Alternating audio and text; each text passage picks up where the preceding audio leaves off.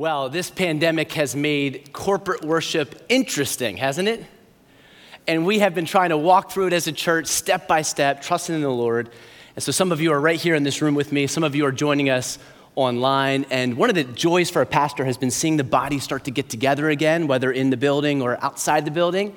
And so I want to encourage you, if you're joining us online, if it's healthy for you to do so and safe for you to do so, consider joining us for one of our services inside the building or outside the building. Uh, it has been a joy. And everyone who's here, they, they could say amen to this because they've experienced the corporate worship. So, uh, however, you're joining us, we're glad that you're with us this morning. My name's Mark. I pastor the Cedar Lake campus of Bethel, and it's a joy to be able to be with you this morning uh, to get into God's word and to just see what He has for us. So, I'm going to ask you to turn to Ruth chapter 1. Ruth chapter 1. In the Old Testament, the eighth book of the Old Testament. Okay, so we're going to go back to the Old Testament. We've maybe been in the Old Testament for a little bit like this. So find the eighth book of the Old Testament. It is the book of Ruth. We're going to be there in a second. I have brought with me a lollipop from one of our good old Cedar Lake stores called La Gaviota. And I picked this up this week. It's called Vero Mango. Some of you may have had one of these before. I had these in Mexico in 2015. I'm not going to lie, it was hard for me to eat. I brought it with me, and I'm going to uh, uh, just taste it this morning. So uh, if you're online, I don't know if you can see this or not, but um, the thing about these, uh, these lollipops is that they are chili pepper on the outside, mango on the inside.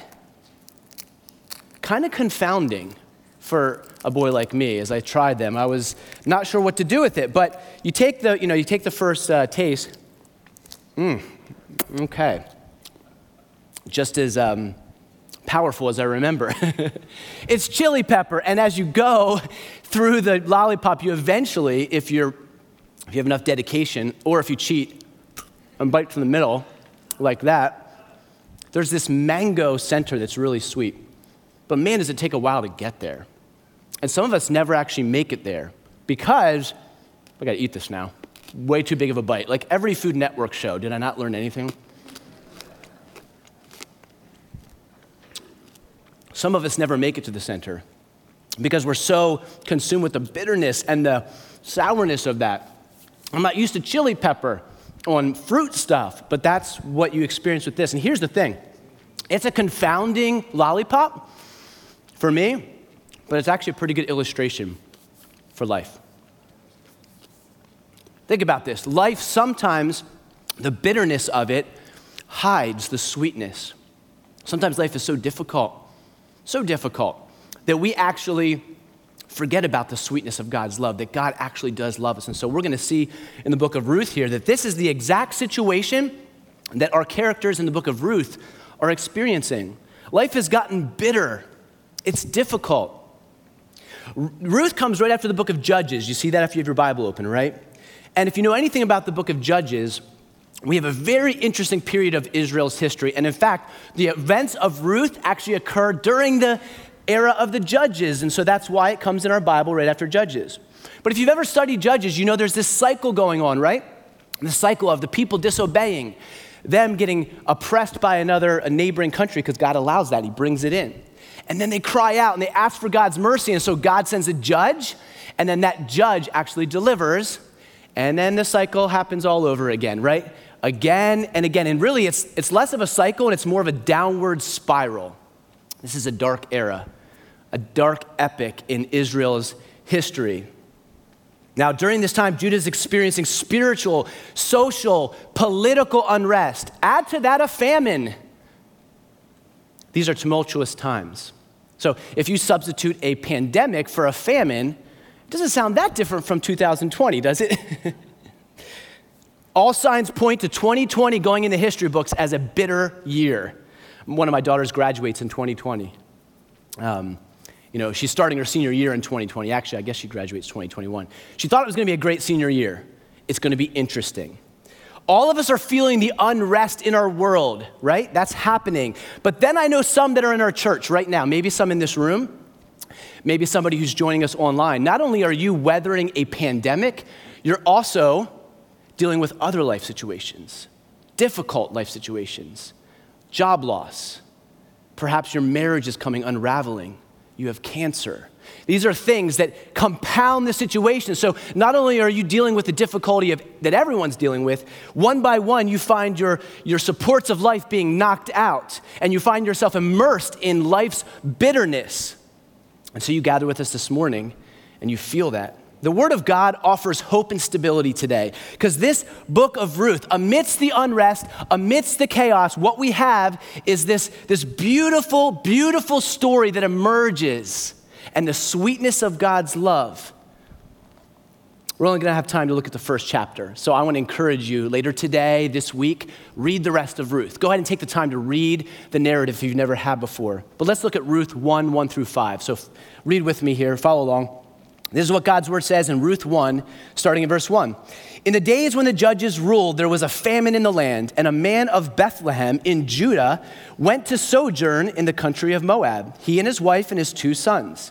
The name of the man was Elimelech, and the name of his wife Naomi, and the names of his two sons were Mahlon and Chilion. They were Ephrathites from Bethlehem in Judah. They went into the country of Moab and remained there. But Elimelech, the husband of Naomi, died and she was left with her two sons. These took Moabite wives. The name of the one was Orpah, and the name of the other Ruth. They lived there about 10 years, and both Mahlon and Chilion died, so that the woman was left without her two sons and her husband. So during the time when the judges ruled, there's this famine in Judah, and this family decides to relocate to Moab, so they're refugees there. And then their situation goes from bad to worse. And these first five verses, they're written in like staccato fashion where these devastations c- come flying in like bullets. In fact, we might read it so quickly that we may miss the roller coaster of emotions here, right? So Elimelech, the father, he dies. That's a huge blow. I mean, this is the provider, this is the, this is the stability. And remember, they're refugees, right? They lose the, the head of the household. And then two of these two sons, they find Moabite women and they get married. And so probably a little bit of happiness they needed some happiness. But then both of this woman's sons pass away. And I tend to believe those losses are perhaps the most difficult for her. I want to read on and I want to notice how the author he fills the pages with dialogue. And dialogue is actually the predominant literary style of Ruth. In fact, 55 of the 86 verses in the book of Ruth record conversations. So let's look at it. Ruth 1, verse 6, and we're going to just read the rest of the chapter. This is God's word, right? Follow along with me. Then she arose with her daughters in law to return from the country of Moab. That's Naomi. For she had heard in the fields of Moab that the Lord had visited his people and given them food. So she set out from the place where she was with her two daughters in law, and they went on the way to return to the land of Judah. But Naomi said to her two daughters in law, Go, return each of you to her mother's house. May the Lord deal kindly with you as you have dealt with the dead and with me. The Lord grant that you may find rest, each of you, in the house of her husband. And then she kissed them, and they lifted up their voices and wept.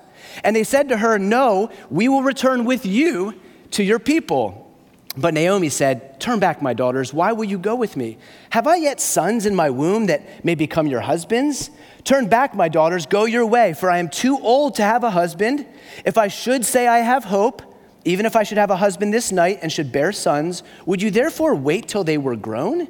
Would you therefore refrain from marrying? This is a Jewish practice where the closest of kin would marry the widow.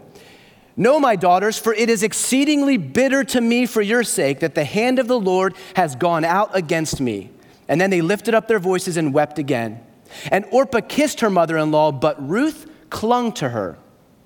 And she said, See, your sister in law has gone back to her people and to her gods. Return after your sister in law. But Ruth said, Do not urge me to leave you or to return from following you. For where you go, I will go, and where you lodge, I will lodge.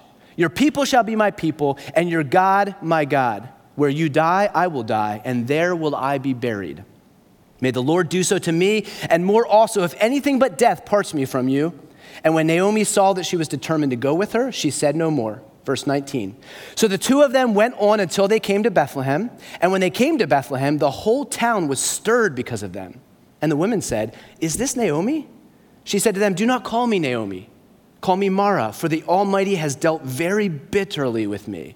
I went away full, and the Lord has brought me back empty. Why call me Naomi when the Lord has testified against me, and the Almighty has brought calamity upon me?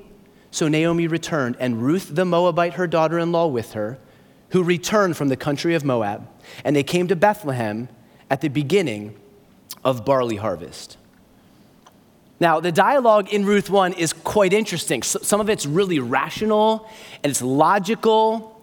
And then towards the end of the chapter, it's very emotional. It's brimming with this raw emotion. Now, in verse 6 through 18, if you glance at that, Naomi is reasoning. She's, she's reasoning that the famine has ended back in Judah, so the best thing for her is to return to Bethlehem. She also reasons that her daughter in law should stay in Moab. That's where they grew up. They figure, you know, she figures this is their motherland, this is their best chance of finding a husband and carving out a new life. Now, Orpah is convinced by this logic, but Ruth will not be dissuaded from going back with her mother in law. In fact, her words are emotional. They're beautiful, aren't they? These are probably the most quoted ver- uh, verses, most quoted words from Ruth, where she says, Where you go, I will go. Your people will be my people, and your God, my God. Naomi's words through verse 18 are driven by her logic, but her words in verse 19 through 21 are grief and her emotion. Now, we can learn some things from Ruth 1 because we all go through bitter life experiences. Right now, we're experiencing some bitterness, right? And I don't know exactly what you're going through, but I would imagine you are either right now going through something very bitter, you have, or you will. And so, what can we learn from Ruth 1? Three things. First, the bitterness of life hides God's love. The bitterness of life hides God's love. For Naomi, Moab started out as sanctuary and ended up in catastrophe.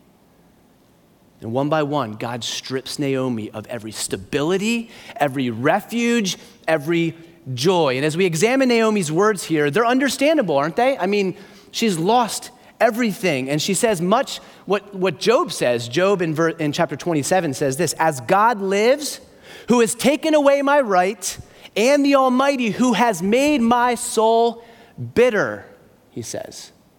So Naomi and Job both say life has become bitter. And yet, it seems that Naomi has allowed this bitterness of life to shade her view of God. We don't see that with Job as much, but with Naomi, she says some things about God that are 100% correct. And then she says some things that are a little skewed. She correctly concludes that God is sovereign over everything, even the bitter events of life. She believes that. She says that. And she's right about that. God's word says that. But Naomi, Naomi is only seeing God's sovereignty. She's only seeing his control. She's not able to see his goodness, She's not able to see his kindness towards her right now. Verse 13, she says, The hand of the Lord has gone out against me. Verse 20, she says, The Almighty has dealt very bitterly with me. And verse 21, she says all this. She says, The Lord has brought me back empty. He's taken everything from me, right? The Lord has testified against me, and the Almighty has brought calamity upon me.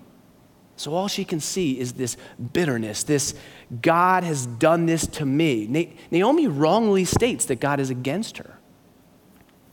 God is against those who reject him and those who reject his son, Jesus Christ. This is what God's word says. But for God's children, he is never against them. He's never against them. He's doing something. And what will unfold in the book of Ruth, and if you've never read it, you got to read it today, okay? It's a short book. What will unfold is that God is always for his people, using even the bitterness of life for our good and his glory. Much like Romans 8 that we studied recently, right? But the bitterness of life hides God's love. Just because it hides God's love does not mean God's love isn't there. It's still there. Just like there is, I assure you, mango in the middle of this lollipop, it's hidden by some pretty spicy pepper.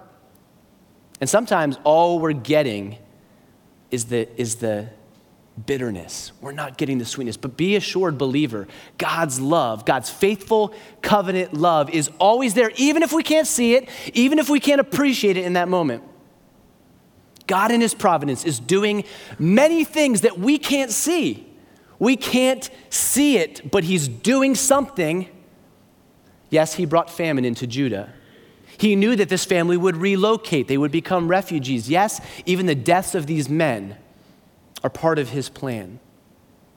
And it often feels like God is working against us, right? Like Naomi, you say, Is God against me? Is he stiff arming me? Is he against me right now? Because it sure seems like it. For the believer, Romans 8 actually says it best. There is therefore now no condemnation for those who are in Christ Jesus. And then later in the chapter, for those who love God, all things work together for good. And as we saw in Romans 8, that is God's definition of good, not our definition of good, right? I wish it was my definition of good. But then again, I don't, right? because my definition of good would be more pleasant at the moment. But God is seeing something eternal, something I can't see. God's love defies logic, and this is one of the things we see is that we would not logically structure life this way, but God does what he does because he loves us. And this is why Naomi has such a hard time seeing God's love because it's not that logical. It takes Ruth's illogical love where she stays with her to let her see God's love and be reminded of his steadfast love. Did you notice that Naomi even gives herself a pseudonym, right? They try to call her Naomi, and she says, No, no, no. Don't call me Naomi, call me Mara. She logically thinks about her name, and she basically says, My name means pleasant. Yeah, right. You know, yeah, right. That is not my life. My life has not been pleasant. Change my name. Call me Mara. Call me bitter. And if only she would have paused to remember her nation's history, her people, and how they they crossed that Red Sea and they came to a place where they were so thirsty and they wanted water. But when they went to drink the water, it was totally bitter. They called it Mara. They called the place Mara. But do you remember what happened? God commands uh, a stick to be thrown in, and the water turns sweet. See, God can do that. God can take that bitterness and He can turn it sweet. Had she remembered that, maybe she would have thought, God can do that with my life. He can take all of this bitterness and He can make it sweet. Indeed, He will. That's exactly what He's going to do. But before we are too hard on Naomi, let's be a little gracious because God certainly was gracious with her. Think about this. She's lost her husband, she's lost both of her sons. And, and one thing I just want to point out and remember is it's okay to bring complaints to God. It's okay. The Psalms are full of them. That's called lament. God invites us to lament and talk to Him and say, God, I don't know what to do. Life is bitter. Life is hard. What are you doing, God? This is okay. It's okay to bring complaints to God. He invites us to do so. In fact, God understands our pain. Every pain that God allows, every tear that He ordains is matched by His incredible love for us. A love that took Him through hell to make a way for us. Like Naomi, we experience bitterness. You, I, we experience bitterness. But I want you to think about this Christ was emptied and poured out on the cross, drinking the bitter cup of our sin, the bitter cup of death, so that we might share in sweet salvation. You want to talk about bitter turned sweet? We just sang about it, right? This theme of the gospel and the very center of the gospel, nothing could be more bitter than the suffering of Jesus Christ. And yet, three days later, he bursts out of that tomb. And what could be more sweet than Jesus' resurrection? So you have bitter turned sweet. The very center of our gospel, the very center of what we believe as Christians, the gospel is greater than logic. The gospel has this beauty from the ashes, this X factor, as you read through the book of Ruth, indeed the entire Bible, this X factor of God's steadfast, marvelous love for us all along the way, taking bitter and turning it sweet. It, always, it can't always be seen, but it's there, and God's steadfast love is working. It reminds me of what William Cowper wrote in the 1700s. He wrote this God moves in a mysterious way. Judge not the Lord by feeble sense, but trust him for his grace. Behind a frowning providence, he hides a smiling face. His purposes will ripen fast, unfolding every hour. The bud may have a bitter taste, but sweet will be the flower. Blind unbelief is sure to err and scan his work in vain. God is his own interpreter and He will make it plain. The bitterness of life can hide God's, can hide God's love, and it does all the time. I want you to also see from Ruth 1 that the bitterness of life leads us to a crossroads. The bitterness of life leads us to a crossroads. So, no doubt about it, Naomi, Ruth, and Orpah find themselves at a crossroads in Ruth 1. And if you look at your text, you know, they're trying to decide what to do. Do they go back to Judah? Do they stay in their, their motherland? Sometimes we find ourselves at a bend in the journey where we never thought we would have been. And sometimes it seems like life chooses the path for us. We wouldn't have chosen that. Or more accurately, there is one, someone who's choosing that path for us. And sometimes life is so bitter that we'll never be the same. We will never be the same. Things change us, especially I've seen this grief the grief that Naomi and her daughters uh, experienced, it changes you. When my little brother was 23, we lost him. He, he drowned, and that was about eight years ago or so, seven years ago.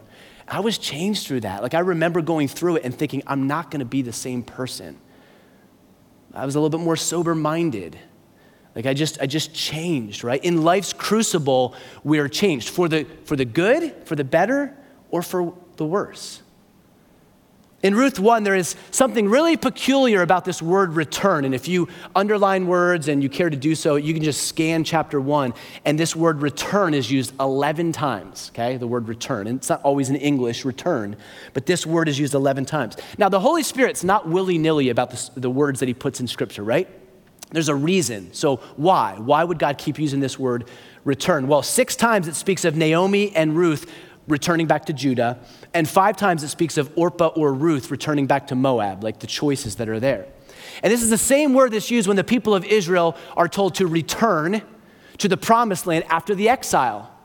And they're allowed to go back, and yet most of them, many of them, if not most of them, never did go back. They stayed where they were comfortable, they stayed where it seemed more prosperous. It's the same word used when the children of Israel say they want to return to Egypt. It gets hard in the wilderness and they want to go back, they want to return to Egypt. So, is this any correlation? I believe there is. I believe what we have here is three women at a crossroads. What are they going to do? Which direction are they going to go? So we have Naomi. And first, with Naomi, we have somebody who is returning to God. She's returning to God. She's finally returning. Now, I don't think Naomi's re- repentance is quite complete yet. I think she's working her, her way there. God is getting her there. But she's finally returning to God. It seems that their family has wandered. When they left Judah many years ago, 10 years ago, was that disobedience? Was that lack of faith? Possibly, probably. In Scripture, usually there's this idea that the grass seems greener over there. We could stay with God's people or we could go where we think it's better. They go away. And then we have her sons intermarrying with these Moabite women. Not what God told them to do when he speaks to his people. And so we have this, you know, wandering from God. Now, that's not different than anyone else in this era, right? It's the judges. In fact, the famine is probably because they're in disobedience as a people. But here's the really good news even in our wandering, God is faithful. Even in our wandering, God is faithful. Now, this is really hard for Naomi to see. She can't necessarily see it right now. From her vantage point, what does she say? She says, God is against me. God is against me.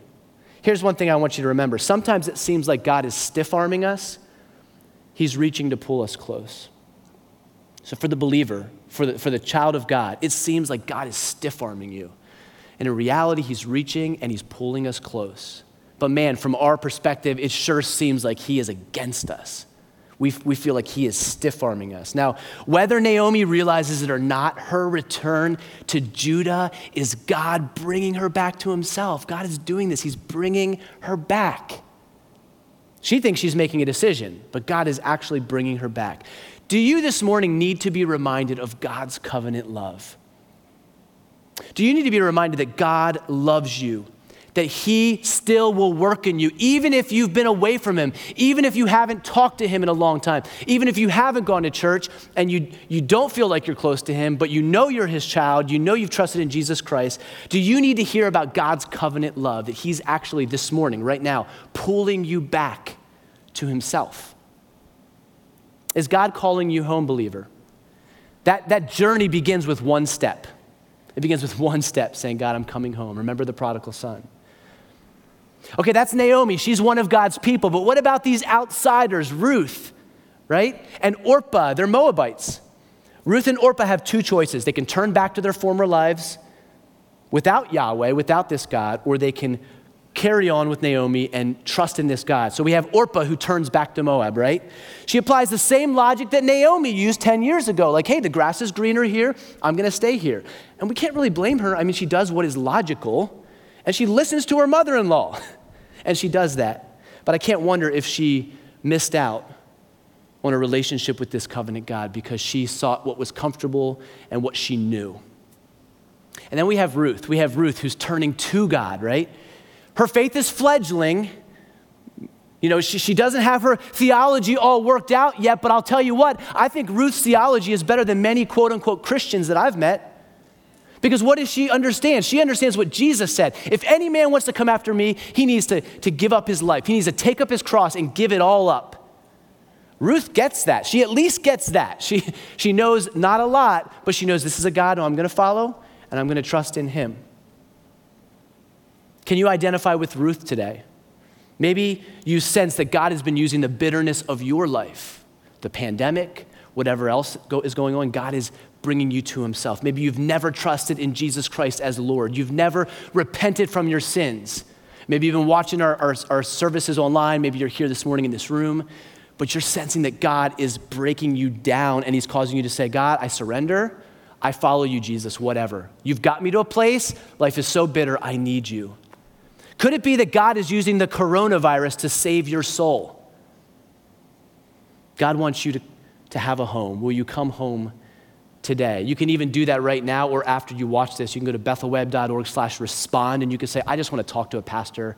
I think maybe God is using all of this bitterness in life to bring me to a point of salvation. Please do that. Go on there, bethelweb.org slash respond. Send us a message. We would love to just talk with you. Lastly, this morning, I want you to see that the bitterness of life gives way to the sweetness of God's love. There's an old adage things are always darkest just before dawn. And I don't know if that's scientifically true. I don't really know.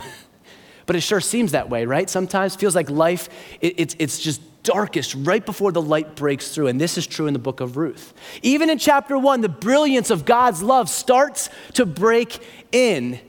And we have this first instance of a word that is very important in the Old Testament, and it's a word for love, and it's this word chesed. It means mercy, uh, it means love, covenant love, steadfast love. It's a beautiful word, and we have it appear in chapter one, and it continues to appear throughout the book.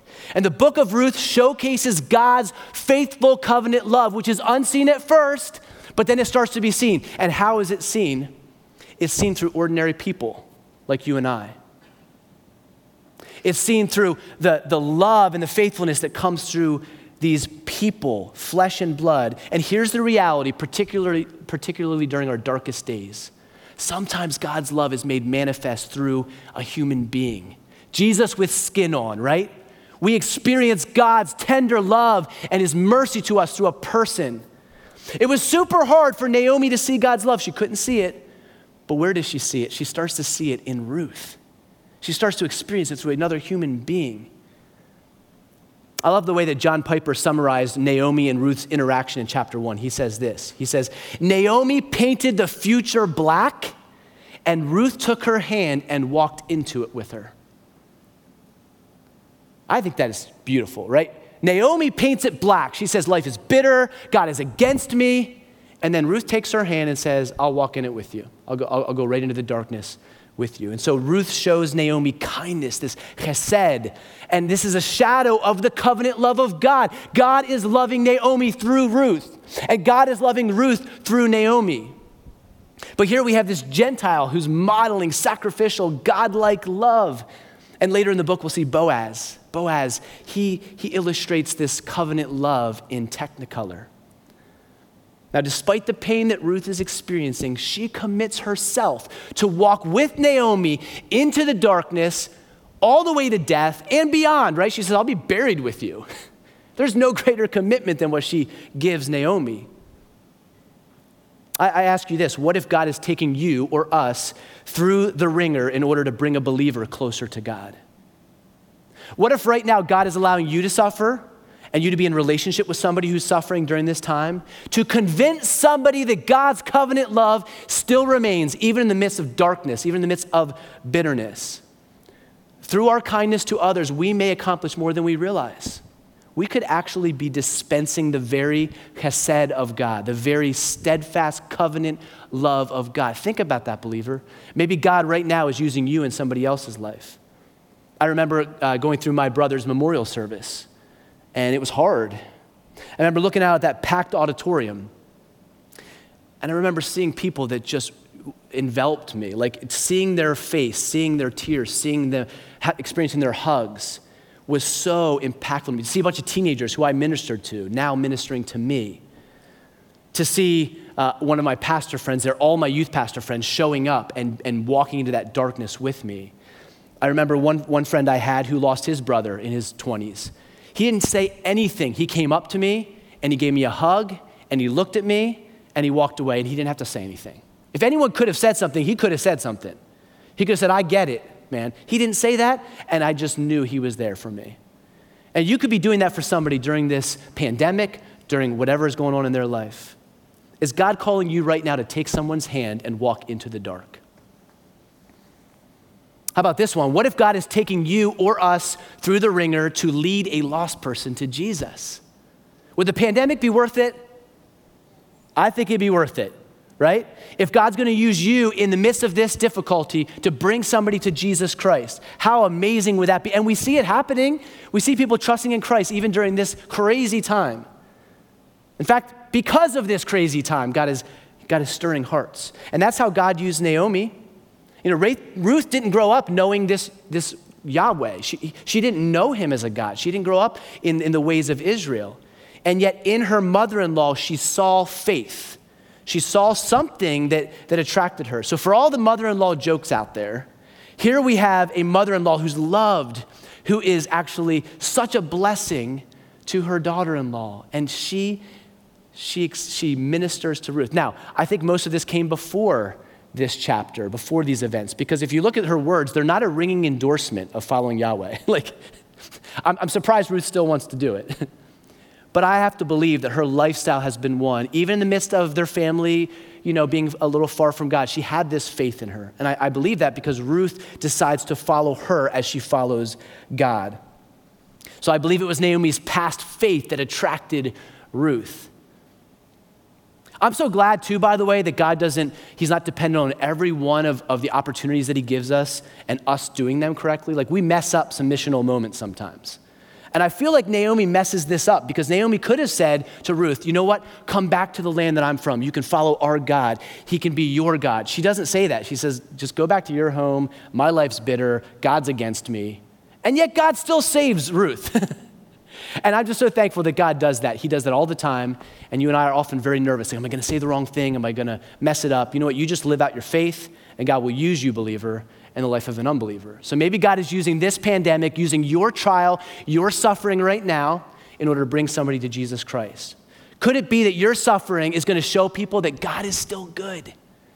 That God is still good, even in the midst of whatever you're going through, He's still good. And we have a man at our campus right now Tim Maxwell, he's going through uh, a struggle with brain cancer. And to see him come to the service, uh, an outdoor service a few weeks ago, and the smile on his face just to be with God's people and to worship. But he is going through the wringer right now. Forget about the pandemic. He, he, he's like, I'm not sure how long I'm going to be around here. And one of the things he told me was, you know, I think God is using me as I talk to the nurses, as I talk to different people. God's using me to show them I still have joy. And I'll tell you what, I wish that every unbeliever that, that, that Tim interacted with could come to our service and see him right there smiling and worshiping God, even though his body is not doing very well. Wouldn't that be a testimony of, of, of our great God and his covenant love. And believer, God may want to use you in this very way. You're suffering right now, yes. And I don't know what it is that you're suffering with, but maybe, maybe God is going to bring something sweet out of it. Maybe he's going to use you to share the covenant love of God with an unbeliever. Because if you can walk through what you're going through and still praise Jesus' name, now that's a God that's worthy to follow.